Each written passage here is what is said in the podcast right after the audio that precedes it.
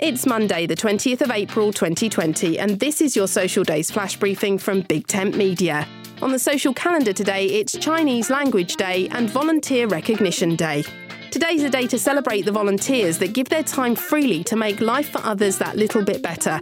From helping the elderly to rescuing animals, from hosting events to giving out information, volunteers are often the unsung heroes that do the jobs that really matter to others. Today is a day to recognise that and to thank them.